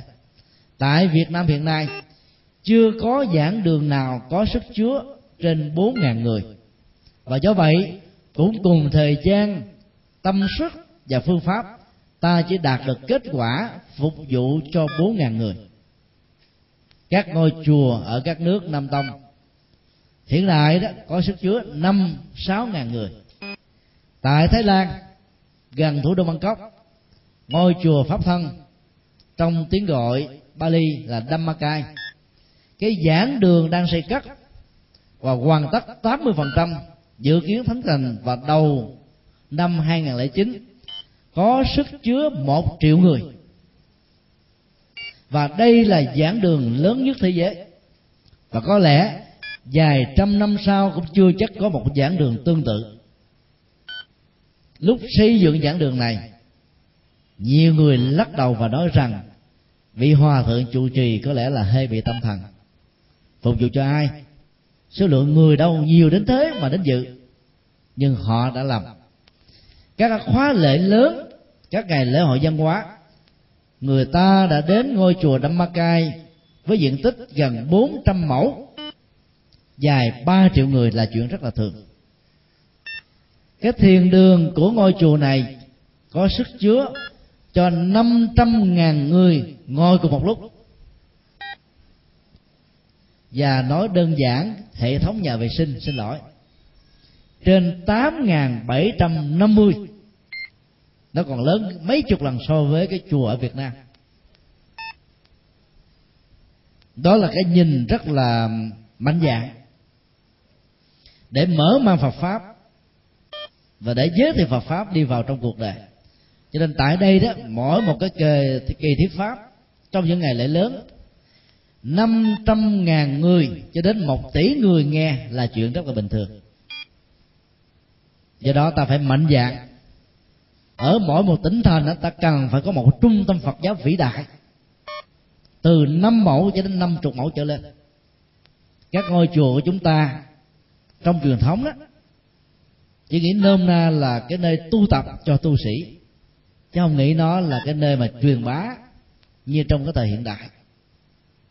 Do đó ta cần phải có bên cạnh những ngôi chùa truyền thống để chuyên tu, cần phải có những ngôi chùa đáp ứng những cái nhu cầu giáo dục giảng dạy và hoàn pháp.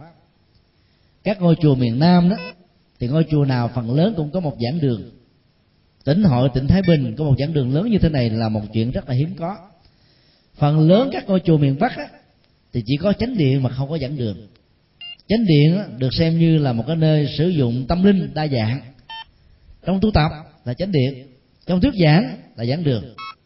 Ngoài ra đó nó có thể trở thành thiên đường hay là niệm phật đường nói chung, tùy theo nội dung mà nó có thể được quan niệm một cách thích ứng. Cho nên ta cần phải có những cái giảng đường này đáp ứng nhu cầu tu học rất là cao của quảng đại đa số quần chúng trong thời hiện đại.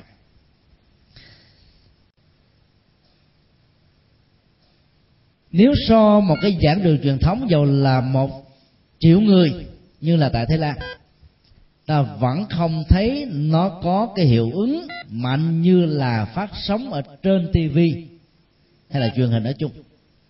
Bởi vì một cái đài tv đó, ở cấp tỉnh thành, hàng triệu triệu người xem. Ở cấp toàn quốc, hàng chục triệu người, thậm chí là hàng trăm triệu người xem. Tùy theo mức độ dân số của một quốc gia. Đài Loan mặc dầu chỉ mới phát triển trong vòng à, hơn 30 năm trở lại đây. Phật giáo tại nước này đã có 7 đài truyền hình phát sóng Phật Pháp 24 giờ trọn ngày. Cho nên, người Đài Loan tín ngưỡng, hành trì, học hỏi Phật pháp thuận lợi hơn bất kỳ quốc gia nào trên thế giới này. Do đó đó, khi mà một bài thuyết giảng, một chương trình nhân hóa Phật giáo, một cái pháp môn thực tập tâm linh được phát dốc trực tiếp thì ta thấy là lệ lạc vô cùng không thể nào mà bị giới hạn như là một cái giảng đường truyền thống, mặc dù có sức chứa cho hàng chục ngàn người. Phát sóng các chương trình Phật pháp qua radio cũng có tác dụng tương tự. Số lượng người nghe radio còn nhiều hơn là truyền hình. Người đang lái xe, người đang làm việc, đang sinh hoạt trong gia đình vẫn có thể nghe mà không trở ngại đến công việc còn khi xem thì ta phải ngưng tất cả mọi hoạt động khác. Cho nên cái giờ vàng đó thường là giờ sau hành chánh. 6 giờ cho đến 9 giờ rưỡi được xem là giờ vàng. Và phần lớn người ta coi truyền hình vào những cái giờ này. Nếu các chương trình Phật pháp được phát vào những cái giờ hành chánh làm việc 8 ở trong 24 giờ, hay là trong những cái giờ ngủ thì dầu chương trình có hay, người ta cũng khó có cơ hội để nghe còn phát trên radio đó thì đối tượng thính chúng nó còn nhiều gấp nhiều lần so với TV cho nên đây là hai phương tiện khá ấn tượng mà các nhà hoàng pháp, các nhà giáo dục Phật học hiện đại không thể nào bỏ qua. Đất nước Việt Nam do cái cơ chế quản lý tôn giáo tạo ra những cái khó khăn về khách quan. Ta chưa thể đưa Phật pháp vào kênh truyền hình, đưa Phật pháp vào các đài truyền thanh nhưng ta có thể thỉnh thoảng đưa Phật pháp dưới hình thức văn hóa, lễ hội du lịch sinh thái và cái con đường đạo đức, nó có thể được chấp nhận và phát sóng. Mỗi một cái à, đài truyền hình đó có nhiều kênh. VTV đó, gần như là có đến mười mấy, hai chục kênh khác nhau. HTV mười mấy kênh. BTV là Đại Bình Dương, cũng đang gần được 10 kênh. Và trong tương lai 64 tỉnh thành của ta cũng có nhiều kênh tương tự. Nếu so với nước ngoài, thì nước Việt Nam có số lượng đài truyền hình và kênh truyền hình nhiều nhất thế giới. Nếu ta có thể thuyết phục như hạnh nguyện bồ tát địa tạng, làm sao để huấn luyện và giúp cho những vị chức trách, bao gồm ban giám đốc và biên tập các đài truyền hình và đài truyền thanh là phật tử thường thành thì chương trình của đạo phật sẽ được đưa vào trong đây một cách rất là dễ dàng và thuận lợi. Nếu ta chưa có thể trực tiếp làm điều điều đó, thì ta giới thiệu phật giáo thông qua các góc độ giáo dục, văn hóa và từ thiện thì cũng có thể được chấp nhận một phần nào. Ngoài ra, ta còn có thể đưa vào dưới hình thức là mua sóng kênh truyền hình. Mỗi một cái giờ trên truyền hình đối với đài VTV và TV có thể là 100 triệu 200 triệu nếu trực tiếp, có thể là một tỷ. Ta có thể vận động các công ty xí nghiệp lớn, tài trợ với cái cho phép quảng cáo. Một slot quảng cáo có thể là 10 giây 15 giây. Và ta vận động được khoảng chừng 10 cho đến hai chục cái quảng cáo như thế, thì ta có đủ tiền để trang trải cho cái số tiền mua sắm ở trên một kênh truyền hình, ngay cả trong những giờ vàng. Và do đó, ta được quyền phát sóng với các đài truyền hình theo cơ chế tự thị trường và xã hội hóa, khó có thể cho phép ta phát sóng một cách miễn phí ngoài ngoài trừ đó nó là do chính mình lập nên cho nên trong cái cơ chế thị trường, ta vẫn có những thuận lợi. Nếu mạnh dạn đầu tư, vận động các doanh nghiệp phật tử để làm việc đó, thì ta vẫn có thể đưa Phật pháp vào trong cuộc đời với hình thức như vừa nêu. Báo chí cũng có tác dụng tương tự. Những tờ báo lớn như là tuổi trẻ, thanh niên, phụ nữ, người lao động. Có số phát hành mỗi ngày như vậy từ 300 cho đến là 450 ngàn số. Trong khi đó, tạp chí như là những tờ nổi tiếng bao gồm thế giới mới, kiến thức ngày nay hay là các tuần sang, chỉ có số lượng phát hành khoảng 10.000 số mỗi kỳ mà thôi. Phần lớn phải bù lỗ vì họ phải trả cái giá nhuận bút khá cao trong khi đó báo thì rất là chạy và số lượng rất là cao. Cho nên ta có thể đưa Phật pháp dưới hình thức nhẹ nhàng hơn, gần gũi hơn, chứ đừng quá đậm đặc chất liệu và chất lượng giải thoát. Bởi vì thế gian họ không có cảm nhận được và tiếp thu được. Cũng giống như một loại axit đậm đặc. Nếu ta pha chế loãng thì nó có lại, có nhiều tác dụng và nhiều chức năng. Cho nên đưa Phật pháp vào những góc độ như thế thì chắc chắn rằng nó sẽ được tiếp nhận dễ hơn. Ví dụ, ở trong báo phụ nữ, cái mối quan tâm hàng đầu đó là hạnh phúc của chị em nữ. Với tư cách là một người mẹ, người vợ và vì con thảo, cháu hiền, ta có thể lấy tinh thần và tư tưởng triết lý Phật giáo về vấn đề hạnh phúc, hôn nhân, tình yêu, gia đình và xã hội để lồng ghép vào. Và do đó, các trang báo này có thể dễ dàng tiếp nhận và đăng tải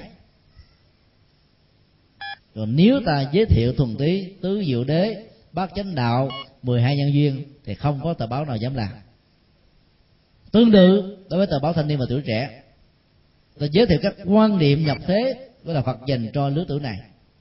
Ví dụ, ta giới thiệu nội dung và tinh thần của kinh thiền sanh dành cho giới trẻ, hay là kinh hiền nhân dành cho giới chức quản trị xã hội, quản trị kinh tế và quản trị chính trị một quốc gia thì lúc đó, đó ta có thể sử dụng những ngôn ngữ không phải Phật học nhưng mà nội dung vẫn giữ được nguyên chất Phật pháp.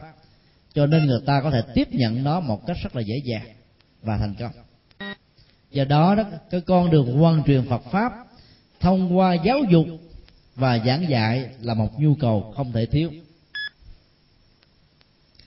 Trong vòng 20 năm trở lại đây thì Phật giáo miền Bắc đang trong con đường phục hưng rồi kể từ sau năm 1945 thì đạo Phật đã bị suy vi một cách nghiêm trọng do những điều kiện khách quan.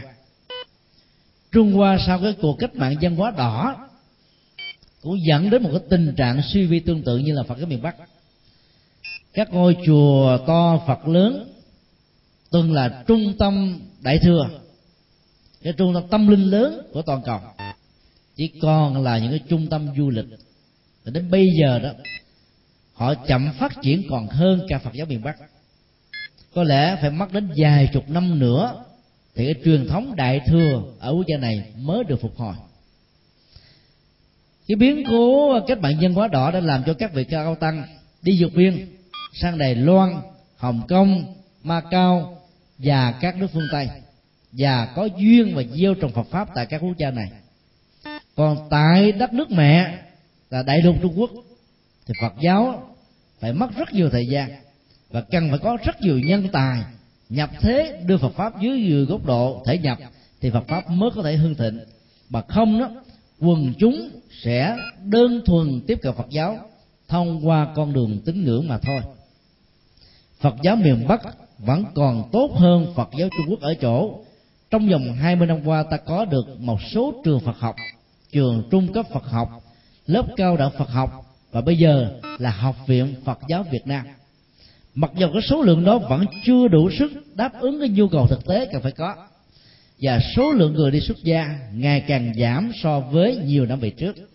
Là bởi vì cái lớp tín ngưỡng nó phủ trùng lên quá nhiều làm cho giới trẻ đó có một khoảng cách không đến được với đạo Phật. Cho nên đó, đến một lúc nào đó các nghi thức tùng niệm của chúng ta cần phải được diệt hóa và thống nhất ở trên toàn quốc gia để cho người tại gia và đặc biệt là giới trẻ và giới trí thức thì tiếp xúc hành trì tụng niệm bái sám, có thể hiểu trực tiếp và từ đó cái mức độ tín ngưỡng sẽ giảm đi một mức khá đáng kể. Các cái câu đối chữ hán cũng cần phải được dịch bằng tiếng việt và thư pháp chữ hán cần phải được thay thế bằng thư pháp tiếng việt để cho người phật tử và giếng cánh chùa, có thể hiểu được triết lý sâu xa miền diệu bằng ngôn ngữ mẹ đẻ, vốn đã gắn liền và gắn bó với con người từ lúc mới sinh ra.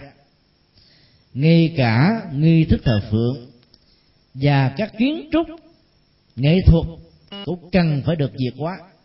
Chúng ta thấy nếu mà nhìn hình ảnh của đức bồ tát quan thế âm đã được trung hoa hóa từ ấn độ bởi vì bồ tát quan thế âm tại ấn độ, gồm có 32 tướng tốt 80 vẻ đẹp, là một người nam phương phi coi đâu đó. Khi nhập cảng vào trung hoa dưới ảnh hưởng của nền dân hóa mẫu hệ, bồ tát quan thế âm được gọi là đức mẹ đại từ đại bi quan thế âm. Vì nền dân hóa mẫu hệ đánh lòng chất liệu từ bi với người mẹ hơn là với người cha. Từ đó đó, cái nền văn hóa này đã tạc tượng bồ tát, hình thù vóc dáng một người nữ. Bồ tát đại thế chí cũng là một người nam, được tạc thành một người nữ. Và đó mang dấp dáng của nền văn hóa hoàn toàn trung quốc. Trang phục, áo mão và những trang sức ở trên thánh tượng của các vị bồ tát cũng mang dấp dáng của người trung hoa các ngôi chùa, các mấy công và các bao lam cũng mang dấp dáng của người trung hoa. Trong khi đó, đất nước việt nam ta có nền văn hóa riêng, có truyền thống dân tộc riêng và có cách thức riêng. Cho nên nếu ta mạnh dạng tạo thêm những phong cách mới, mang chất liệu và mang nền văn hóa việt nam, thì có lẽ là người việt nam sẽ gần gũi với nền văn hóa phật giáo việt nam hơn. Chẳng hạn ta đến mạnh dạng làm thánh tượng đức bồ tát quan thế âm là một bà mẹ hiền, mặc chiếc áo dài việt nam. Thay vì mang cái khăn đóng, cái khăn phủ của người trung hoa, ảnh hưởng cái nền dân hóa cung đình, thì ta có thể để bồ tát quan thế âm đội chiếc nón lá việt nam. Và người việt nam, nhất là bà mẹ việt nam, sẽ thấy đây là một vị bồ tát có tình thương gần gũi hơn. Và do đó nó không có bất cứ một khoảng cách nào tương tự tất cả những cái kiến trúc và nghệ thuật điêu khắc khác cũng nên mang âm hưởng của nền văn hóa Việt Nam thì mức độ thành công sẽ cao hơn. Ta thấy trong vòng khoảng hai chục năm trở lại đây, Vatican sau khi nghiên cứu sự thất bại trong việc đầu tư truyền bá đạo tại các quốc gia phương Đông thất bại hoàn toàn, thì họ đi đến một cái kết luận rằng trong vòng mấy chục năm qua, mặc dầu họ đã đầu tư tiền bạc, tài lực, vật lực nhiều gấp 10 lần cho đến hai chục lần so với truyền đạo ở châu Phi. Ấy thế mà chỉ có kết quả chưa đầy 5% dân số châu Á đi theo đạo. Cái kết luận của họ là bởi vì họ đã nhập cản nguyên si nền thật học của phương tây vào mảnh đất châu á. Mà mảnh đất châu á đó nền tảng chính là đạo phật cho đến là nho và lão.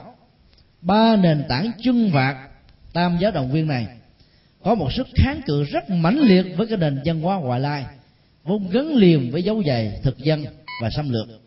Cho nên, họ đã học phương pháp luận của phật giáo đại thừa để tạo ra một tiến trình nhập thế mới. Và bây giờ, tại miền bắc cũng như miền nam, bất kỳ một ngôi nhà thờ nào được cắt mới hoặc là được trùng tu từ một ngôi nhà thờ cũ, thì họ sẽ cắt kiến trúc, cổng tam quan, mái cong như là ngôi chùa. Và điểm khác biệt duy nhất là trên đỉnh của mái nhà công này là một cây thánh giá. Để cho người Việt Nam không còn có cái nhìn văn hóa thiên chúa giáo là ngoại lai, gắn liền với dấu giày xâm lược, và từ đó dễ dàng đồng hóa hai nền tảng văn hóa khác nhau là một, phần lớn quần chúng không có cơ hội để tìm hiểu, cho nên dễ dàng đánh đồng những thứ này. Ta thử tham khảo các vị linh mục. Bây giờ, có một số lễ nhất định, họ cũng mặc cái áo lễ màu vàng, để nó gắn liền với cái màu vàng giải thoát trong truyền thống văn hóa tâm linh của đạo Phật. Các vị linh mục cũng chấp tay, và đức thánh mẹ Maria, một số tượng làm cũng chấp tay dần già thì họ bớt dùng đi cái khái niệm bác ái. Mà thay vào đó là đức thánh mẹ Maria từ bi, đức chúa từ bi. Hai cái khái niệm hoàn toàn khác nhau, trở thành một. Và do vậy, rất nhiều người quần chúng bình dân không biết được sự khác biệt giữa các khái niệm thuật tư và nội dung giữa các tôn giáo. Do đó, thay vì đi theo đạo phật với một cái cơ cấu tổ chức, hành chánh và xã hội quá kém thì đi theo đạo thiên chúa giáo và tinh lành, có cơ cấu sinh hoạt giới trẻ hấp dẫn hơn, ca múa sướng hát tươi vui, thậm chí được quyền uống rượu. Thì dần già quần chúng phật tử ham vui và không thấy được cái chiều sâu tâm linh của đạo phật, sẽ vẫy tay chào với đạo phật. Là điều có thể xảy ra. Cho nên ta phải hết sức là thận trọng trong vấn đề nhập thế và phải lấy nền tảng văn hóa người việt nam trong phương pháp giáo dục trong phương pháp hoàn pháp, trong phương pháp đưa vào các phương tiện truyền thông đại chúng. Việc giảm đi cái hiệu quả ảnh hưởng từ nền văn hóa chữ hán và nền văn hóa trung quốc nói chung sẽ làm cho người việt nam tiếp cận được đạo phật. Và nếu làm được như thế, thì cái hình thái phật giáo thể nhập ở nước ta sẽ rất là quan trọng. Trong mấy năm trở lại đây đó, mặc nhiều gặp nhiều khó khăn, nhưng đạo phật đang trong cái đà được phục hưng và đó là một dấu hiệu rất là đáng mừng. Từ ngày 14 cho đến ngày 17 tháng 5 2008 vừa qua, tại trung tâm hội nghị quốc gia, lần đầu tiên chính phủ Việt Nam bảo trợ đăng cai đại lễ Phật đản Liên Hiệp Quốc.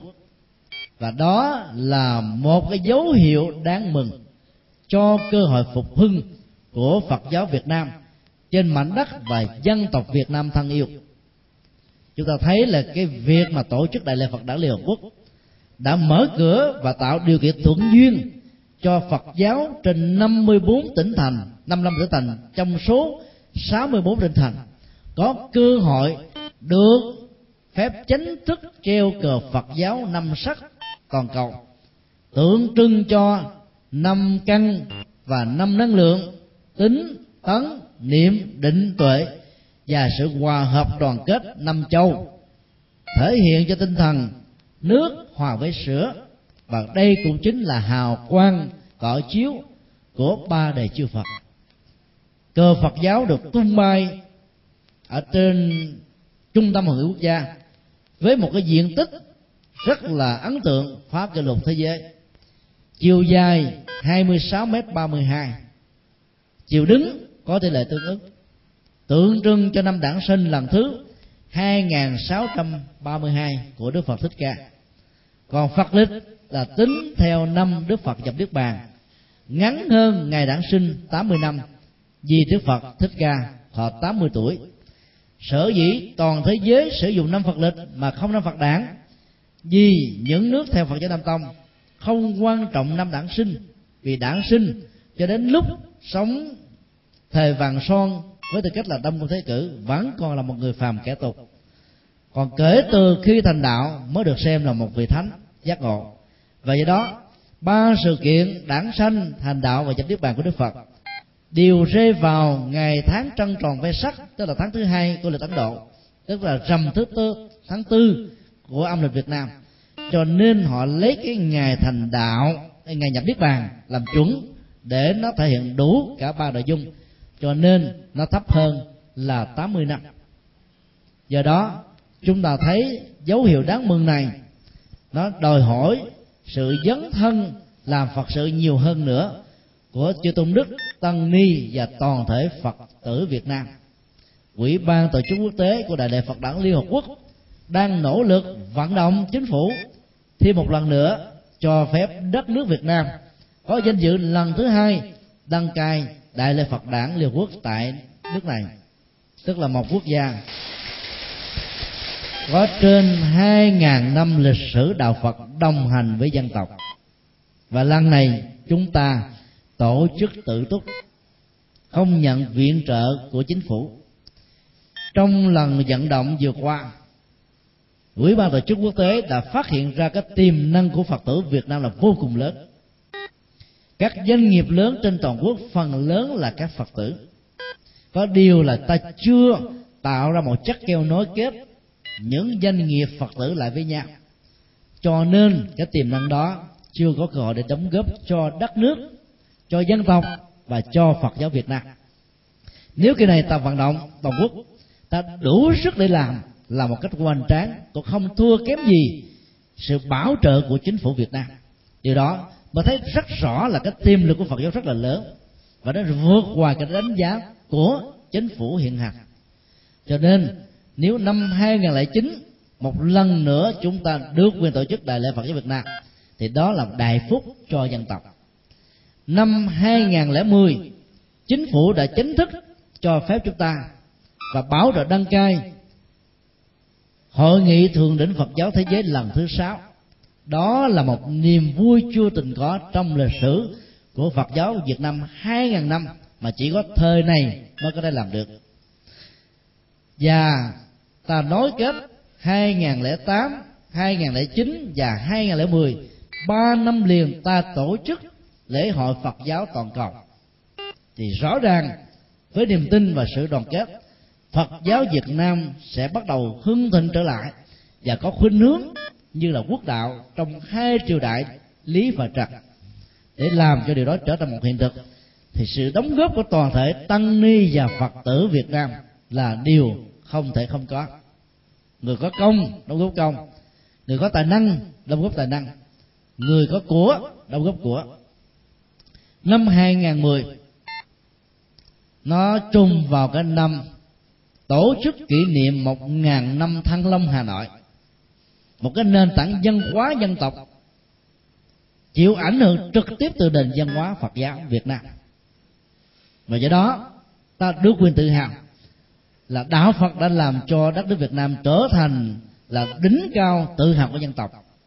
Bốn thế kỷ, từ thế tư, từ thứ 10 đến thứ 14 đất nước Việt Nam không chỉ hùng cường về quân sự, về chính trị, mà còn hùng cường về dân hóa, đạo đức, tâm linh của dân tộc và nếu trong giai đoạn hiện tại, lấy đạo Phật làm quốc đạo, và con đường tâm linh của đạo Phật trở thành là sự lựa chọn của quần chúng, thì ta tin chắc rằng mặc dầu không được công khai quá, vì chính phủ sau chủ nghĩa không thể chọn tôn giáo nào là quốc đạo, ta vẫn có niềm tin rằng đạo Phật trở thành là sức sống của dân tộc Việt Nam.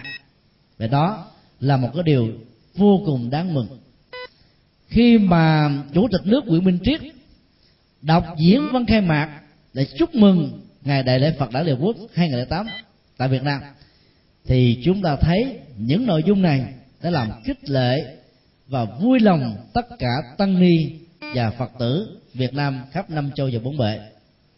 Sự đồng hành dân tộc của Phật giáo Việt Nam đã chứng tỏ rằng là đạo Phật làm cho đất nước Việt Nam được hưng thịnh.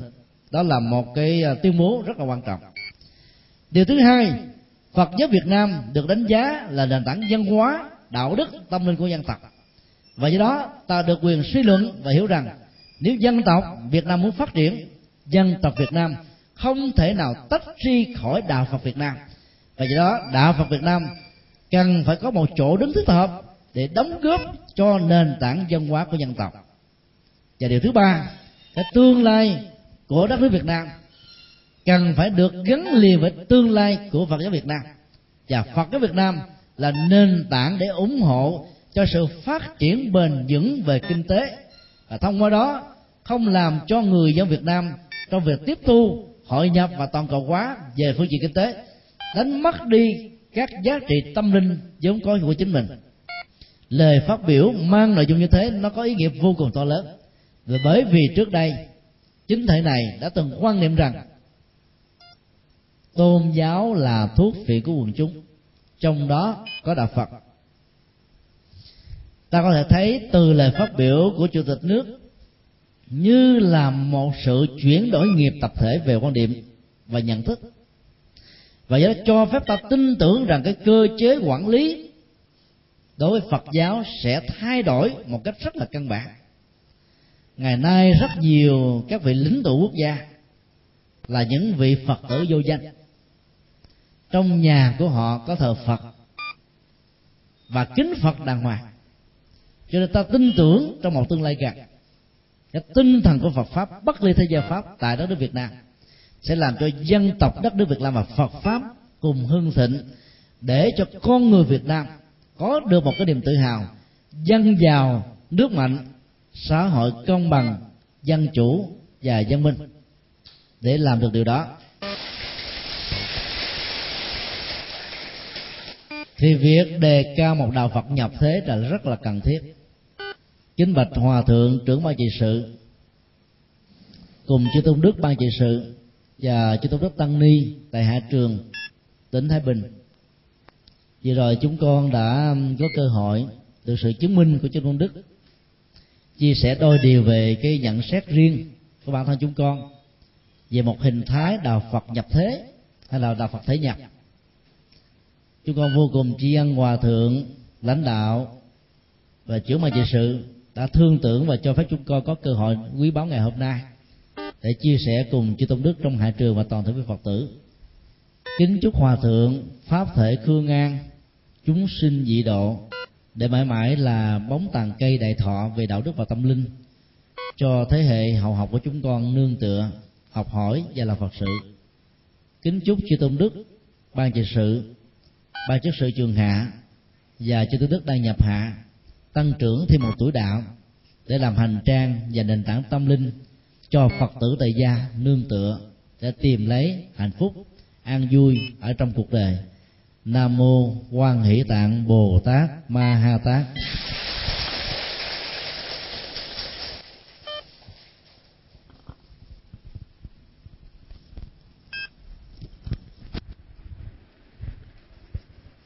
Nam mô a di đà phật. Kính bạch uh, thượng tọa. Hôm nay uh, chúng con được nghe thượng tọa thuyết một thời pháp. Uh, trong uh, thâm tâm của con cũng có một uh, câu hỏi uh, trước uh, đại chúng.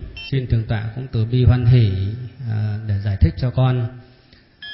Như thượng tọa vừa nói uh, trong con đường uh, hoàng pháp thì có rất là nhiều con đường mà nhất là những cái nơi mà chưa được phát triển lớn thì đi theo một con đường từ thiện cũng là đem một cái tâm từ bi của mình để mà phòng pháp một cách khéo léo. Vậy hiện nay à, có một số vị là muốn giúp đỡ con là để thêm về cái phần góp cho cuộc đời và xã hội uh, thêm bớt được sự đau khổ đó là các vị uh, muốn thành lập một các cái công ty nhỏ mà muốn mời con ra làm uh, một vị uh, giám đốc danh dự để đứng lên để mà làm công ty từ thiện như vậy thì xin thượng tọa cũng uh, cho đại chúng chúng con được biết như vậy là có tham danh vọng không? Và có làm gì hại đến trong sự tu hành của mình không? Là gì đạo phật. À, kính bạch tường tọa theo uh, suy nghĩ chúng con đó thì uh, việc các phật tử có tấm lòng nhằm hỗ trợ cho các công tác phật sự qua góc độ từ thiện được thành tựu đó là một nguyện vọng rất là chính đáng và tường tọa nên quan hệ tiếp nhận nó khi nghiên cứu về cái mô hình làm từ thiện của Phật giáo Đài Loan. Thì chúng con à, thấy như thế này.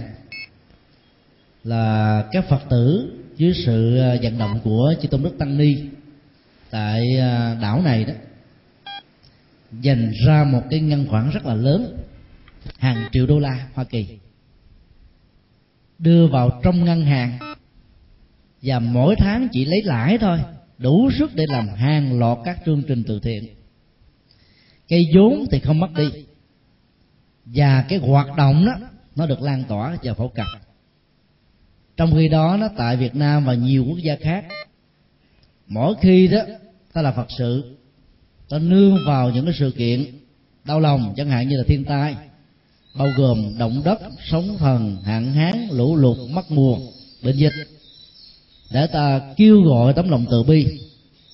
Lá rất ít, đùm lá rất nhiều và do vậy đó, cái cơ hội vận động của chúng ta và cái kết quả vận động sẽ không bao giờ cao.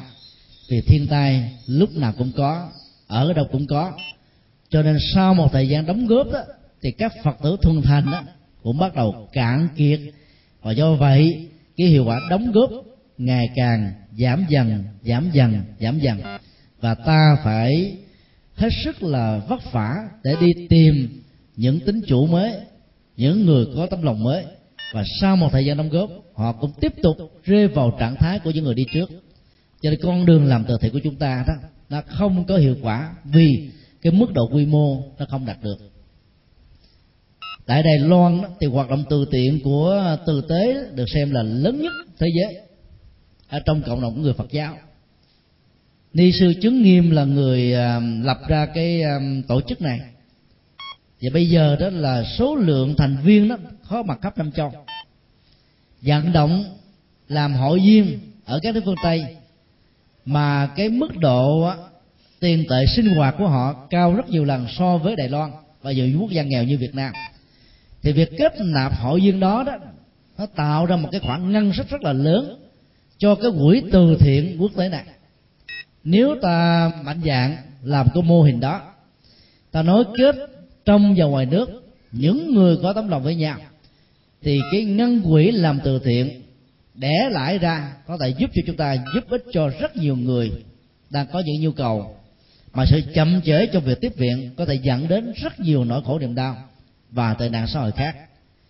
Trên tinh thần đó đó thì việc chấp nhận làm giám đốc danh dự cho một hoạt động kinh doanh để cái ngân quỹ của nó tạo ra cái sự san sẻ giảm bớt nỗi khổ niềm đau của quần chúng là một điều hết sức là sáng tạo và có ý nghĩa nhập thế, có ý nghĩa xã hội, có ý nghĩa đạo đức và đồng thời cũng mang được cái ý nghĩa tâm linh nếu chúng ta gắn liền Phật pháp với con đường từ thiện.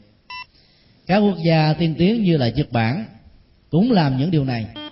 Các nhà sư Nhật Bản là những địa chủ rất lớn đất vua chùa làng phong cảnh bục chỉ đúng với cái nền văn hóa Việt Nam. Chùa là của bá tánh. Chứ chùa không phải là của các nhà sư. Cho việc đóng góp xây một ngôi chùa là xây cho chính mình xây cho người dân xây cho tương lai con cháu của chúng ta. Nhưng mà đất á, thuộc về chính phủ. Thời phong kiến cũng như vậy và thời đại này cũng như thế. Chúng ta chỉ là cái người canh tác đất thôi chứ chúng ta không được xem là sở hữu chủ của đất đai cho nên khi mà buôn bán, ta chỉ gọi một cái từ là chuyển quyền sử dụng đất. Trong khi đó, tại nhật bản, đất không phải của vua, mà đất phần lớn của chùa, của các nhà sư. Vì làm sở hữu chủ của những cái cuộc đất lớn, cho nên rất nhiều nhà sư nhật bản trở thành là giám đốc của các xí nghiệp lớn. Cho nên họ có điều kiện làm từ thiện rất là mạnh, ngoài công việc hoằng pháp giảng kinh như là truyền thống. Và do đó, cái hiệu quả quần chúng đến với chùa cũng đông hơn. Tình trạng mà cúng dường trai tăng hiếm thấy ở nhật bản lắm. Tại vì vì nhà sư quá dư giả. Thậm chí nhà sư phải cúng lại cho bá tánh và đàn na. Và do đó, họ đến với đạo phật dễ dàng hơn. Cho nên nếu ta làm cái này đó, thì một cái xã hội nông nghiệp và công nghiệp đó sẽ có một cái nhìn rất là thoáng mở rằng các nhà sư không chỉ là các nhà tu, mà còn là những nhà từ thiện, các nhà hoạt động xã hội. Và vậy đó, thiết lập tình cảm và tình thân với Phật giáo sẽ dễ dàng hơn. Cho nên chúng con nghĩ rằng là cái việc tiếp nhận với tư cách là giám đốc tinh thần, hay là cái người à, cố vấn tinh thần cho các hoạt động như thế là điều rất cần có. Và luôn tiện đó, chúng tôi cũng xin đề nghị các phật tử thuần thành khác, nếu có điều kiện kinh tế thì cũng nên phát tâm như là các phật tử thường thành vừa rồi, đệ tử của thượng tọa, để tạo thêm các cơ sở mà giá trị cũng như là cái lợi tức kinh tế tạo được từ nó, trở thành một hoạt động mà phương tiện từ thiện để đưa Phật pháp vào trong dân gian. Được như thế thì đạo và đề luôn luôn song hành và làm đẹp, hạnh phúc cho xã hội và cho Phật pháp.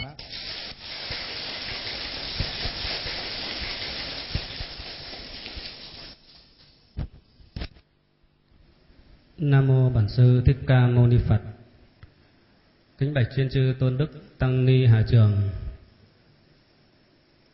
Kính bạch thượng tọa, từ bi hoan hỷ cho hôm nay thì cũng thừa lệnh của hòa thượng tường chủ kính như Tôn Đức Tăng Ni chúng con vô cùng vinh hạnh được cung đón thượng tọa không quản ngại dặm đường xa xôi bớt chút thời gian vàng ngọc quý báu về nơi tại giảng đường trụ sở tỉnh hội Thánh Long, trường hạ. Chúng con đây thuyết cho một thời pháp. Chúng con cũng đã tỏ ngộ được một phần nào những lời của hòa thượng đã ban bố. Mặc dù là thay lời cho chư tôn hòa thượng đức tăng ni, các tín đồ phật tử, chúng con có ca thán bao nhiêu nữa cũng không thể để đáp công ơn của thượng tọa trong bước chân hoàng pháp. Tất cả Trung Nam mà ngày hôm nay. Lần đầu tiên chúng con được diện kiến thượng tọa, được nghe những lời của thượng tọa.